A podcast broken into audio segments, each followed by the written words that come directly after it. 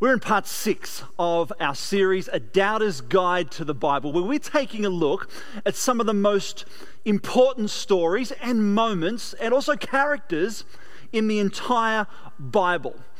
The opening point of the Bible, and we've been saying this right from word go, is this that a good God created a good world in which he placed good people to do good work so that they could live the good life.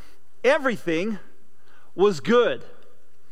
But there's also another truth to the biblical narrative, and that's the dark thread that now runs not only through the world, but through the very heart of humanity. And we've also been saying that because of that, that we are fundamentally glorious, and that's important to remember but now, because of that dark thread, we're also fundamentally wretched at the same time. But that is only a part of the biblical story. And this is where God intervenes, and it's his desire to save rather than to destroy. And because of that, he chooses a series of individuals over time from whom would come, first of all, Abraham. Um, to um, would come an entire nation, and this nation would be the vehicle of God's good intentions towards all nations. And so that's Abraham, and we've talked about Moses, and last week we talked about Joshua. And from Joshua, we're going to take a look at the life of David. But before we do, before we do, for the 200 years after Joshua led, the Jewish people into the promised land, we need to understand that Israel was led by a series of judges, of leaders. Um, these people were generally wise and godly, but there are also some disasters thrown in there as well. And so we come to the end of the book of Judges with, with a sentence that kind of sums up the moral temperature of the country. Let's read Judges chapter 21, verse 25, before we move on. And it says this In those days, Israel had no king. Everyone did as they saw fit. I don't know about you. Does that sound any good? Everyone did as they saw fit. And so Israel suffers for the lack of a leader. They needed somebody to handle, yes, their economic and military and domestic concerns, absolutely, but they needed someone also to act as their moral leader, to guide them in the ways of the Lord. And so, entitled today, The Promise and Failure of King David. This is part six of our series, A Doubter's Guide to the Bible. So, David, the story begins around about the 11th, the 11th century BC. And of course, we're introduced to a boy who becomes the king. Now, to set the scene here, we've got to understand where David, and of course many others, lived in a very, very, very violent time. And it's almost, I would say, impossible to kind of get our minds and our hearts around the kind of world that David lived in. And we're talking about ancient times. But especially when it comes to ancient warfare. We often glamorize it, we kind of fictionalize it, and even romanticize it. And thanks to Hollywood, who have helped us with movies such as Braveheart. I had to get that movie in there. I love that movie, Braveheart. And of course, Gladiator as well. But even on Hollywood's best day, there is no way to take us into the world of ancient warfare. Unfortunately, of course, it's something that most of us will never have to get close to. It was brutal. I think that's the proper word. It was absolutely brutal, the times in which David lived in. But we pick up the story in 1 Samuel 17. So if you've got your Bibles, feel free to grab those out or your smart devices. The scriptures will also come up on the screen as we work through this. But 1 Samuel chapter 17, let's read. It says this Now the Philistines gathered their forces for war and assembled at Socoh in Judah. Saul and the Israelites assembled and camped in the valley of Elah and drew up their battle line to meet the Philistines. The Philistines occupied one hill and the Israelites another, with the valley between them. A champion named Goliath, who was from Gath, came out of the Philistine camp. His height was six cubits and a span, which uh, is, it's around about nine and a half feet tall. And so that is massive, nine and a half foot tall. His spear shaft was like a weaver's rod, and its iron point weighed 600 shekels. Goliath stood and shouted to the ranks of Israel, Why do you come out and line up for battle? Am I not a Philistine? And are you not the servants of Saul? Saul was the first king of Israel. Choose a man and have him come down to me. If he is able to fight and kill me, we will become your subjects. But if I overcome him and kill him, you will become our subjects and serve us. Then the Philistine said, This day I defy the armies of Israel. Give me a man and let us fight each other. On hearing the Philistines' words, Saul and all the Israelites were, say these two words with me, they were dismayed and terrified. Dismayed and terrified. How's our world coping at the moment? A lot of our world is living in those two spaces, aren't they? And so Goliath came out day after day, in fact, for weeks on. And Israel needed a champion, just as Goliath is described in this story as the champion of the Philistines. And so they looked to the king for a couple of reasons. The first reason, of course, well, he was the king, but also they looked to King Saul because King Saul was, in fact, the tallest man in Israel. And uh, that was very much the part of the reason he was chosen to be king, of course, he was handsome, uh, the scriptures teach us, but also it teaches us that he was head and shoulders taller than everybody else. And so while Saul looked the part, he was not a good king. And so when the giant walks into the valley and challenges the armies of Israel, you look to the tallest guy. And they place their hope in the king. And they waited and they waited and waited for the king to come out of his tent to challenge Goliath. And this is where our story kind of begins to intersect with this story. Because here's what's true of you and me, don't you think? That we place our hope in what we depend on. Let me go a little bit further.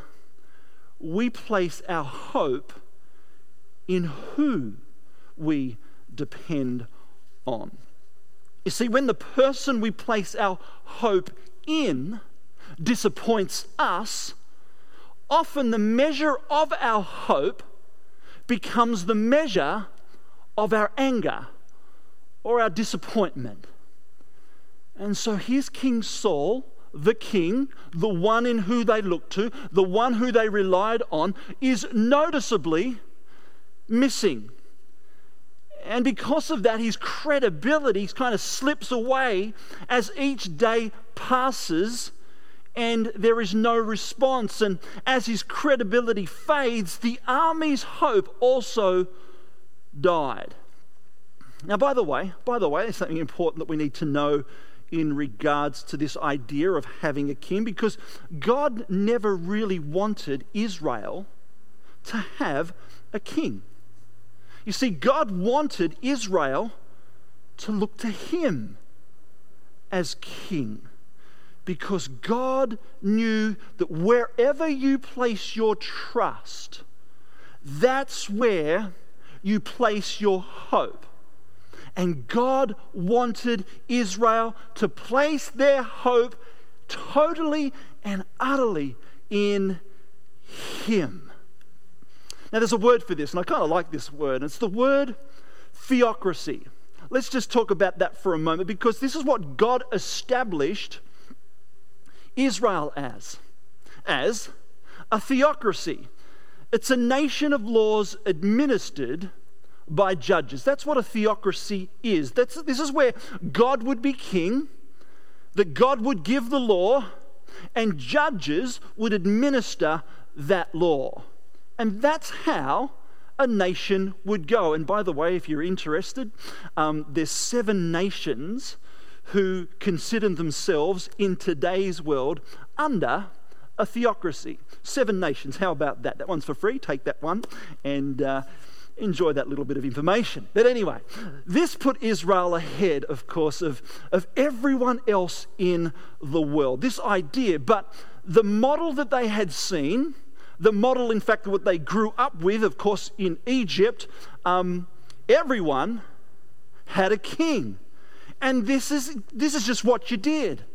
And eventually, as they looked around, they decided they needed a king. And they complained to their leading authority, and at the time it was a prophet by the name of Samuel. Samuel. And uh, this was a few years before Goliath. So let's just go there for a moment in 1 Samuel chapter 8, verses 1, and uh, we'll see how we go. Let's open a few verses here. 1 Samuel chapter 8, and this is Samuel. So when Samuel grew old, he appointed his sons as Israel's judges, as the leaders. He was replacing himself uh, with his sons. So, but his sons did not follow his ways. They turned aside after dishonest gain and accepted bribes and perverted justice. So, what we're dealing with here is, um, is corrupt judges. It goes on. So, all the elders of Israel gathered together and came to Samuel at Ramah. They said to him, You are old, and your sons do not follow your ways. Now, appoint a king to lead us, such as all the other nations have.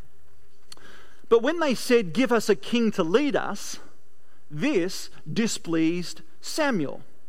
So he prayed, which is a pretty good thing, isn't it? He prayed. He prayed to the Lord about this. Verse 7 And the Lord told him, Listen to all that the people are saying to you. It is not you they have rejected, but they have rejected me as their king. Because what God's saying here is, I established Israel in such a way that I would be their king and they would be my people. And so, Samuel, he's saying, is that they're not rejecting you, they're in fact rejecting me as their king. The story goes on. Now listen to them, but warn them solemnly. Warn them. And let them know what the king who will reign over them will claim as his rights. In other words, let people know that this isn't going to be as easy as they think. This isn't going to be as easy, as simple as they think. Because if you have a king, you've got to remember he's going to tax you. He's going to take a percentage of your crops. He's going to take a percentage of your herds. Uh, he's going to recruit your sons. He's going to force your daughters to serve him. And he's going to claim the best land. Yet, in spite of all these warnings that were coming their way, they insisted, We want a king. Like every other nation, we want a king. And the interesting thing about this is that their insistence set the stage for an incredibly detailed account of the story of King David. And of course, David, like the other characters we've talked about in this series, leads to the greatest character of all, King Jesus. But David is a part, just a part of the story. And so, of course, David comes in as Israel's second king after King Saul. And arguably, David was the Israel's greatest king, not because he was a perfect man, not because he was a perfect king, because as we'll see, there was something in him that was reluctant, but also confident and also very humble. And so, unlike the typical king, David, in fact, loved the law. He loved the law. Kings typically didn't love the law. In fact, kings, in fact, they loved to be the law. And so when a king uh, broke the law, they would adjust it, uh, the law, to match the words of the king. Yet throughout David's reign, we find that he, he loved the law, even when the law condemned him. And, instead of adjusting the law, which most kings would do, David allowed himself to be broken, to be broken over God's law. And of course, throughout the Psalms, um, he declares uh, his love for God's law because he believed, he believed that Israel's law was the law that God had given to the nation. And with that kind of conviction within his life, it provided him with extraordinary clarity as king and that's what he led out of. Throughout his imperfect reign, he was never confused about the identity of Israel's true king. And he was never confused about his limited role within God's far greater, bigger story. Because the king is yet to come. And so, in spite of David's popularity, in spite of David's talent, his success, and his power, he was never, ever confused about this. And for many of us, this is not the case, is it? When success comes our way, how do we handle that? Because so, so often, success can confuse us a little bit of success, and the next thing we know is that we're actually sitting on the throne of our own lives. And once we're on the throne of our lives, we start to place our hope in us. Because, remember, we place our hope in the one we depend upon the most. And so here's David, the king the king of Israel. He never made that mistake. And we kind of catch a glimpse, glimpse here as a 15 year old shepherd boy who's trying to stay out of the way of his older brothers who fought for King Saul. And so let's go back to the story here for a moment as we remember 1 Samuel 17, where Saul and all the Israelites, there were two things. Remember those two things? They were dismayed and terrified. And so while this was going on, 15 year old David shows up like a curious teenager would. He makes his way to the front of the line and he hears Goliath himself. He hears his speech and he responds instead of being dismayed and terrified. David was offended, deeply offended and he hears that Saul is looking for a champion to fight Goliath, and he begins to ask a few questions. And we pick the story up in verse 26. David asked the men standing near him, What will be done for the man who kills this Philistine and removes this disgrace from Israel? Who is this uncircumcised Philistine that he should defy the armies of the living God.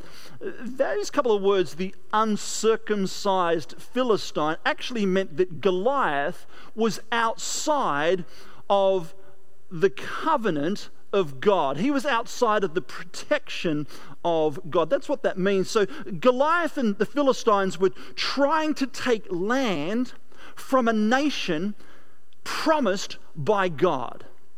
And so David kind of stands up to, up to this and he says, Who does he think he is?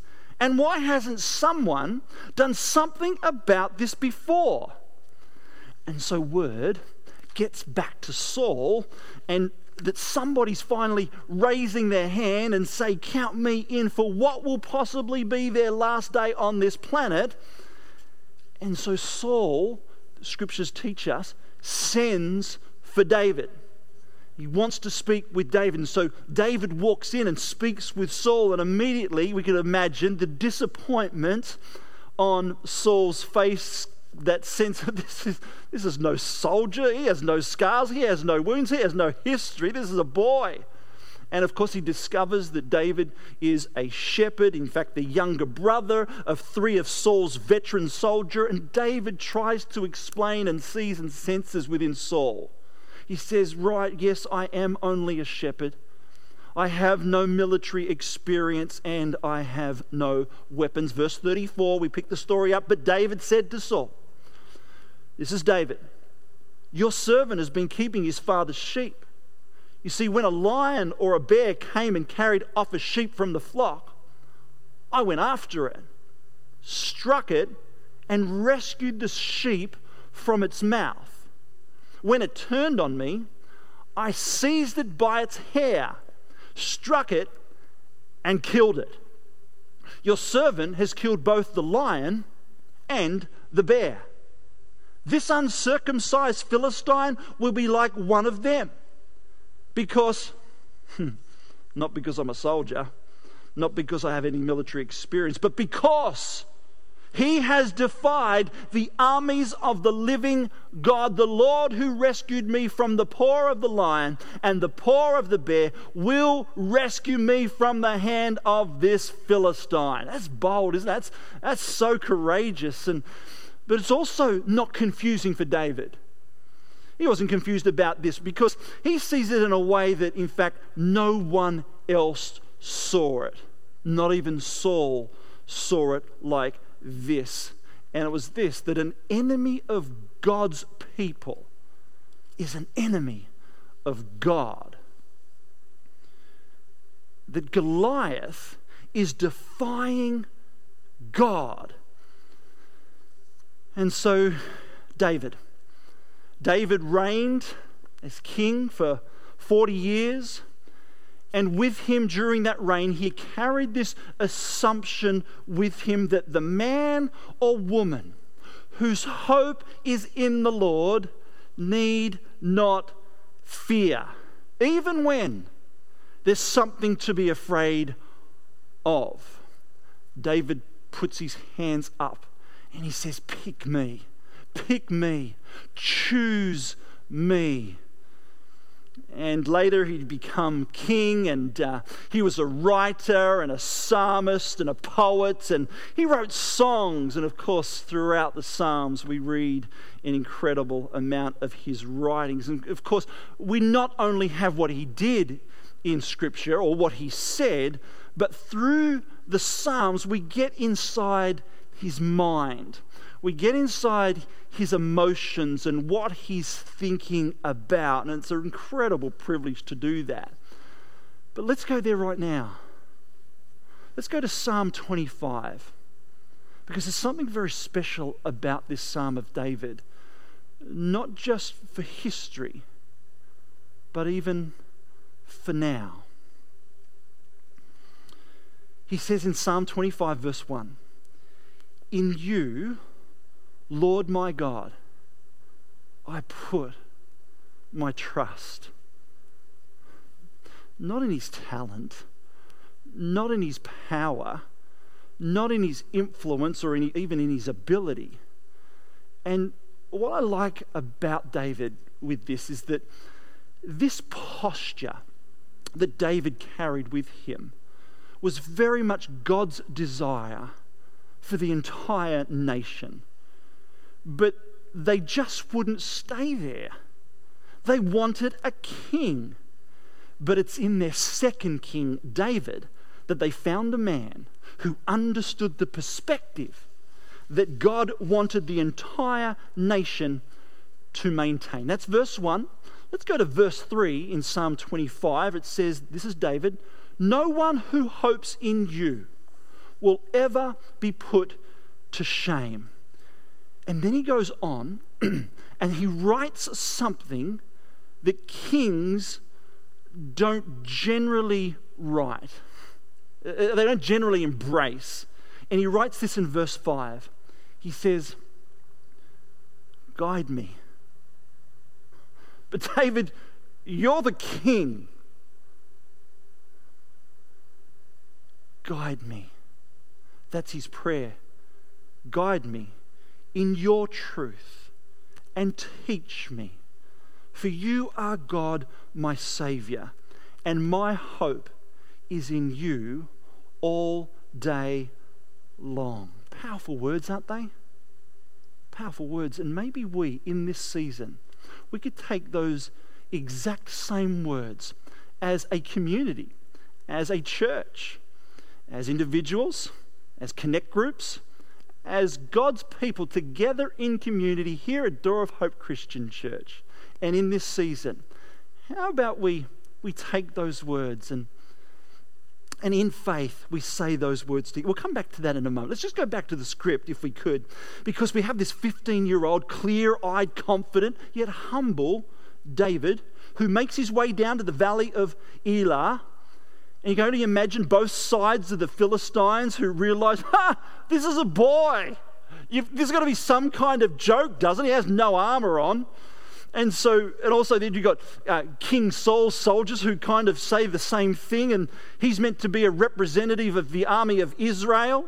And Goliath made this deal that if we lose, we become your servants. There's a lot, there's a lot hanging on this. And so Goliath repeats these threats, and David waits and he looks at Goliath. He says, You come to me with a sword and spear and javelin, but I come to you, David says, in the name of the Lord of hosts, the God of the armies of Israel, whom you have defied let me point you to, to your future, he kind of says. And he says, I will strike you down and I will feed the carcasses of the host of the Philistines this day to birds of the air and the birds of the field. The whole earth would know that there is a God in Israel. All those gathered here will know that it is not by sword or spear that the Lord saves. For the battle is the Lord's, and he will give all of you into our hands. And David killed him. Killed him. Instantly, David became the most popular person in the nation of Israel. He became the most feared man among the Philistines. And by the way, the story would go on that the Philistines made the most tragic decision and they decided to turn and run. And the slaughter, the slaughter lasted all day long, and it would have been brutal. And so here's what David did David simply did what King Saul failed to do because David saw something that King Saul could not see. And so it is with those whose hope is in the Lord. They see clearly, they act confidently, and they walk humbly.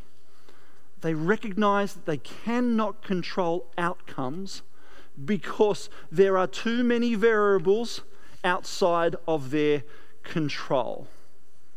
You see, people who walk humbly with God wake up each and every day and realize I simply cannot control outcomes. I cannot control what's going on in this world at the moment. And so instead, these kind of people, they lean in to the weight. They lean their weight into and of their life against the one who has the whole world and all the variables into his hands. And they declare with David each and every morning in you. Lord my God, I put my trust, my hope is in you all day long. Could you imagine waking up tomorrow morning and declaring that in your life, for your family, for our church, and for the community? Maybe when that success kind of comes your way and all eyes are on you, and maybe you're facing your Goliath or a pandemic of sorts, you could repeat those words each and every morning for the season for which we are in that in you, Lord my God, I put my trust, my hope is in you, not in me. My hope is in you all day long. Let me wrap up by saying this David was Israel's greatest king.